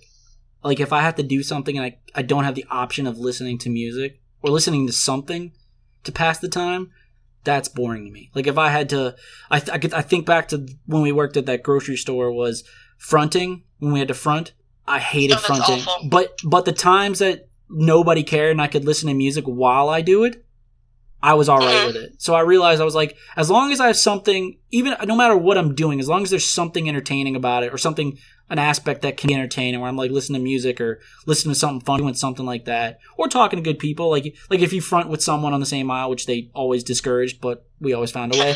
Need something to like make this fun, like, or something. And I like music, but for me, the thing is, I don't necessarily have a type of music. Like, I listen to the radio, and it doesn't really matter to me, but it's company to me. Yeah. And it's the ability to be around someone and just be myself, you know? Word. Okay. Who's your role model?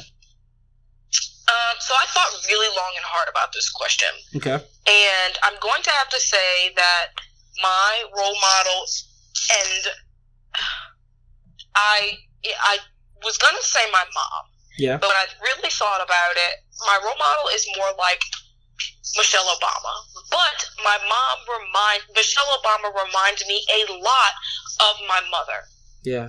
So in that same breath, I'll have to go there. I love her attitude. I love her mannerisms. I love her outlook on life. I love how hard she's worked and how she can acknowledge where she's been. But all of that is the exact same for my mother. So if I have to pick a famous person kind of thing, you know, who will I ever have dinner with type thing, I would pick Michelle Obama, just because I can probably have dinner with my mom whenever I want to. So that's nice. Yeah. My Elizabeth Warren reminds me of my mom. Really? Yeah, very much so. So I've never met your mom, so. Oh yeah, she's you'd like her. She's I'll put this on the record. I say this all the time, but I'll put it out there. I receive all my redeeming qualities from my mother. Well, that's nice. Yes. That's nice to say about somebody. Shark diving, bungee jumping, or skydiving? Shark diving freaks me out. Good. I was worried you were going to say that, and I would have to... Hell no. I'm totally good on the shark diving. The only thing that I'll say about the shark diving, though, is that my friend is an avid diver, and I keep telling him that one day he's going to get bit by a shark, but... Oh, shit, really? Yes, he's an avid diver. Oh, don't let me ever meet this dude, because if it comes up, I'm going to have to be like, what are you doing? What are you doing? What are you doing? Do you not want to live? Yeah, are you interested in dying? Do you want to die? No, he's an avid diver. Like, I just remember, like, one of the first weeks that I, like, knew him, I'm like, hey, what are you doing? He's like, oh, I'm in Florida, and we're doing a conservation dive. We're going to go check tags on sharks. I'm like, what? So what would you pick? What would you do? I'm actually cool with either bungee jumping or skydiving. I have been bungee jumping, and I enjoyed it very, very much, and would totally do it again, but skydiving is definitely next on my list. My dad said that he and I were going to do it when he turned 50, and it just kind of didn't materialize, but we're going on a cruise in December, and I am going to skydive in Belize. It's going to happen. Nice. Belize. Yeah. That sounds awesome. Yeah. Coke, Pepsi, or other? John, you know the answer to this. I'm a Coke product girl, but I'm a Diet Coke. Oh, you're one of the...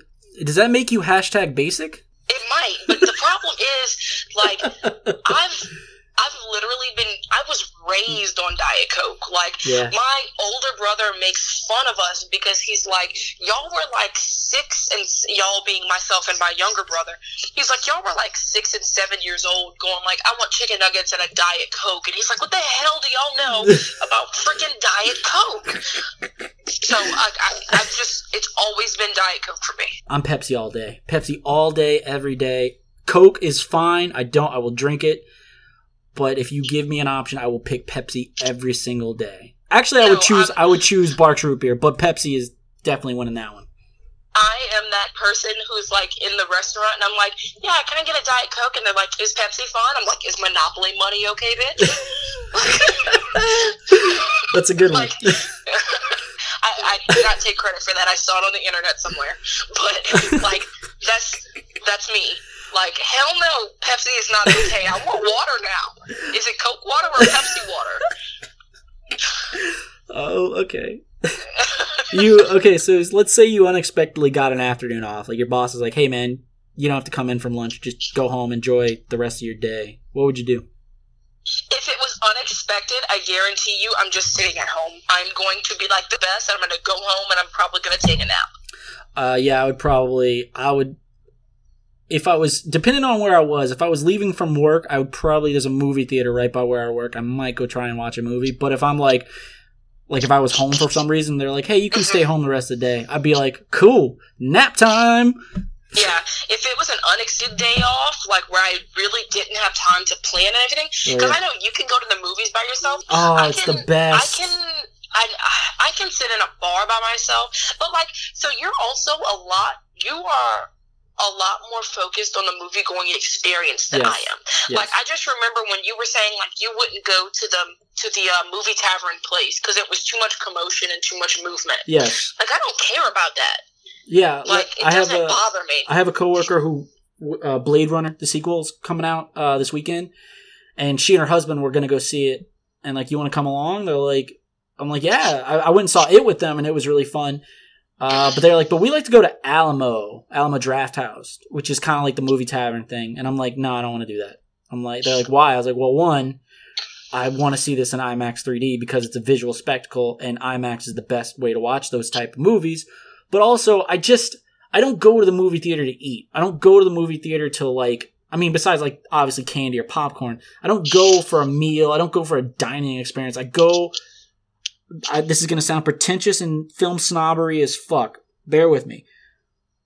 But going to the movies is like going to church for me. It's a very solemn, very sacred place. I'm there for a purpose. I'm there to get something from it. I'm there to enjoy myself. And it's the pinnacle of like, some people like to go to the park. Some people like to hike. Some people like to ride their bike. Some people like to go dive into a lake and swim. My thing is I like to go to the movies. That is one of my favorite things on the planet, and I just think that that kind of stuff, it takes away from the viewing experience and it's more about the, like, dining experience, which I'm like, why don't you just go eat, like, before you go to the movie? Why? I mean, like, I just, I like it. And, see, because, like, I have no... You don't have the reverence for it. No, I don't. It doesn't matter to me. I don't. Yeah, I get that. As a matter of fact, if I'm seeing, like, a really scary movie, I actually, like, will probably pick, like, the more populated theater. Because I kind of like when everybody's, like, shouting. Like, I remember seeing Get Out in a really, like, packed theater. And, like, it was, like, an experience to be, like, with the audience where, like, everybody was like, oh. And then, like, they cheered. And it was like, oh, shit. And it was like, get the hell out of there, man. Like, that's funny to me, you know, and like I enjoy that. Whereas I feel like that would piss you off in some cases. In some cases, in comedies like Get Out, that would probably have been hilarious, but it was hilarious. It was great. But I don't like. I will say I do like Alamo Draft House has, and I think a lot of movie theaters are embracing recliners, which I'm totally down with. Love a good recliner when I'm watching a movie, but it's just I go there for one purpose and one purpose only. And that's to watch, to be engaged in escapism and, like, to be engrossed by this experience. And I just think it's, like, dining is a distraction. Like, I obviously, besides popcorn and candy and, like, your soda or your icy or whatever, that's cool. That's part of the experience. But it's, like, it's just, it feels like it just doesn't make sense to me. I'd rather not. And that's probably where we differ, because I think when I go to the movies, I choose to do it to go with someone else. Like, even if there's a movie that is coming out that I really want to see, if nobody's coming with me, I'm going to wait until it gets on DVD or on Netflix or something like that, because I need to be with somebody else. I want somebody to come with me. I want somebody to experience it with me. I need that. We're sitting in the previews, and it's like, holy shit, I want to see that. Or, like, that movie looks terrible. Like, I like that. I'm a terrible movie date because all I want to do is just focus and not chat about anything while we're, while anything's going on. Your dates think that they're like, wow, he hates me. Well, no, usually I like to hold their hand or, like, make a move. If it's a movie, I'm just there to get – if I'm there to watch the movie, I'm not going to try anything. But if I'm there to, like – on a date, like, with a girl, I like, yes, I will try and make a move here, but, no, but I just... Of course you would.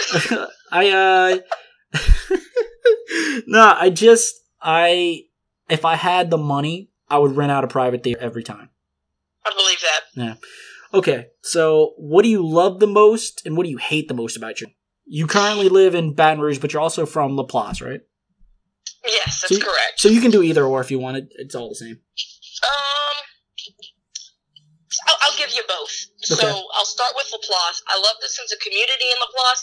Everybody knows everybody, and, you know, no secret is safe. Like, it's just the way it is, but it's like in a good way, not like secret, but like in a good way. Everybody knows everything. Everybody is celebrating everybody's weddings and babies and everything like that. It's a great sense of community. Hate small towns. I am not really a small town person.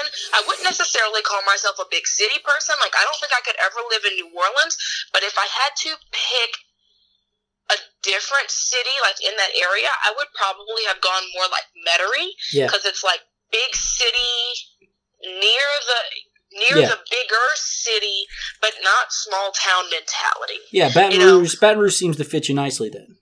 I enjoy living in Baton Rouge, and that's one thing I like about it, is that I have my community, and I have this place where perhaps I do know everybody, you know, hence, you know, like the LSU area and stuff like that. Like, I have places where I can go where I know that I'm going to see somebody that I know every time, you know? Mm-hmm. But I can also travel far enough and say, you know what, no, because there are plenty of things that I have not done in this city, and there are plenty of places that I have not been, which is great. Yeah.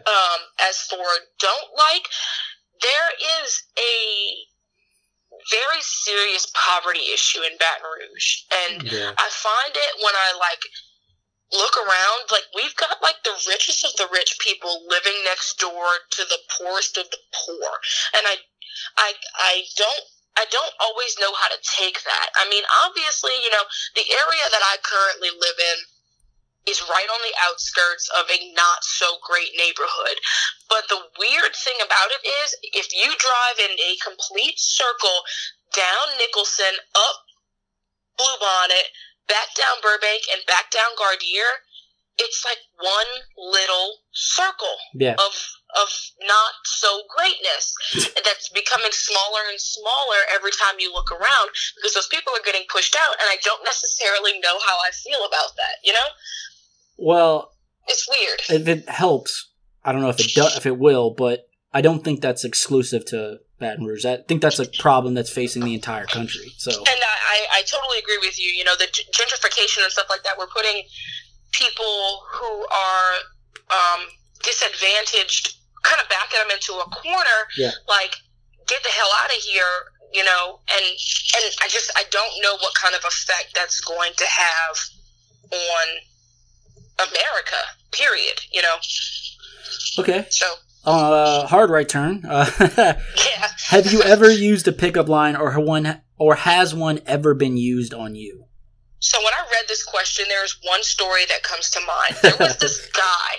It's a very interesting story. There was this guy. It was my freshman year in college, and I'm in a biology class, like one of those biology classes that's got like 500 people in it, right? Nice. And I'm a sit in the front row kind of girl.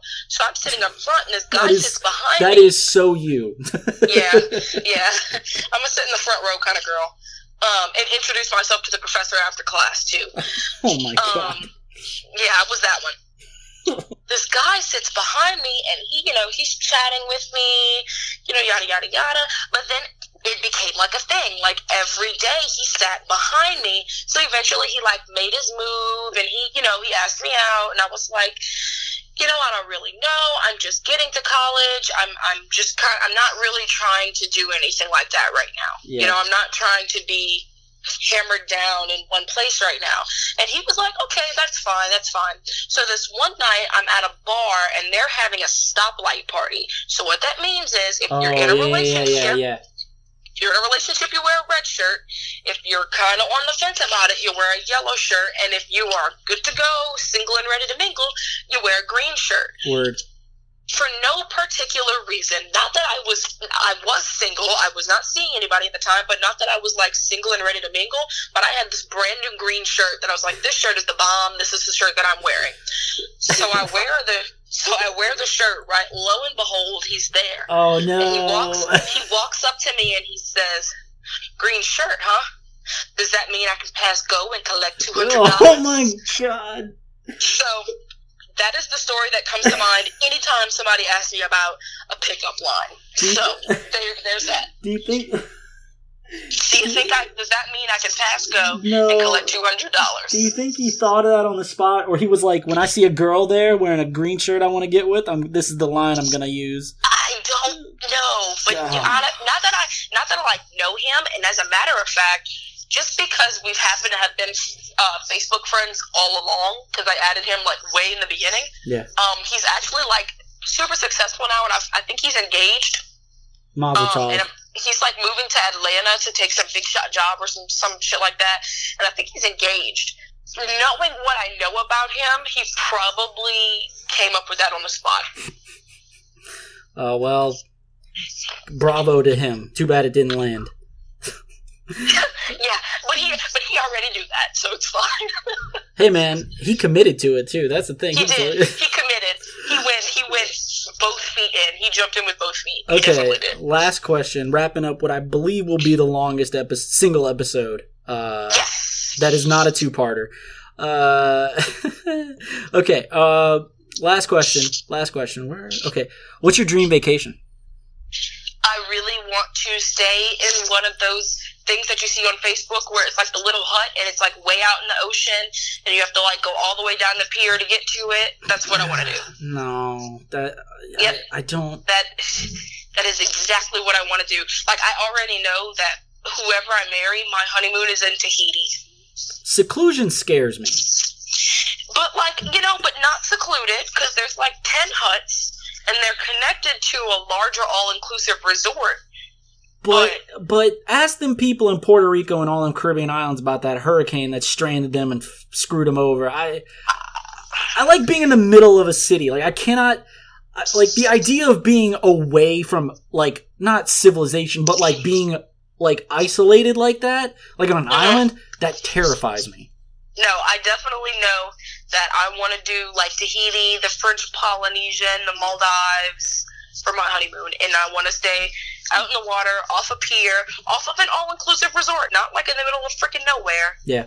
Off of a resort and stay in one of those little huts that's like way out in the water, and it looks like a little hut, but it's not just a hut. All I think you're gonna call me a fucking city. All I think is no Wi-Fi, no internet, no. Okay, John, but if it's your honeymoon, I guess the idea of being in one of those little huts in a resort on an island out in the ocean, I just think I'm like, I kind of want to be able to, like, I don't know. Well, then you go to the resort, though. See, like, I like being surrounded by, like, familiarity and, like, something. I'm like, I like being in a city. I just like being in a city. I don't like being... Nope. I don't even like really being isolated per se at all. Like, I'm like... I live alone, but I am kind of solitary, but I don't like being isolated. I can't, I want to be able to, like, okay, whatever I need is in driving distance. You know what I'm saying? Well, but I'm not saying that it shouldn't be, but yeah. Definitely want all-inclusive resort, little hut, out in the ocean, walk down the pier to get to the main beach and the dinner and the spa and everything. Like, I want all to be, like, right there. Yeah. But I feel that's a dream. Okay, well, this recording just crossed 2 hours. I gotta edit this all tomorrow night. But keep in mind, we also had like 20 minutes of like regular undocumented conversation. No, I cut that out. I restarted the recording. The recording went 2 hours. Okay, yep. That's I probably can trim this down under 2 hours because we're only at 2:30 right now. You've got a lot of editing to do. Well, no, actually, I'm going to keep a lot of it. I just just need some trimming. This is going to be a long. I knew this was going to be a long episode because it's like we tackled a lot and this is a big topic and we barely scratched the surface just on 2 hours. But that's true. But thank you, Jazz. This was a lot of fun. I'm glad we got to do this. It was fun. And it was nice to catch up and chit chat. Yeah, and let's keep all that stuff that we talked about off the record. All right, let's off the record. We were on the trust tree. All right. Trust trees, trust fall, trust tree. Oh yeah. The circle. What is the circle of solitude? There you go. It's fun. Okay. All right, guys. Thanks for listening. Jazz, have a great rest of your evening. All right, John. All right. Bye. Bye.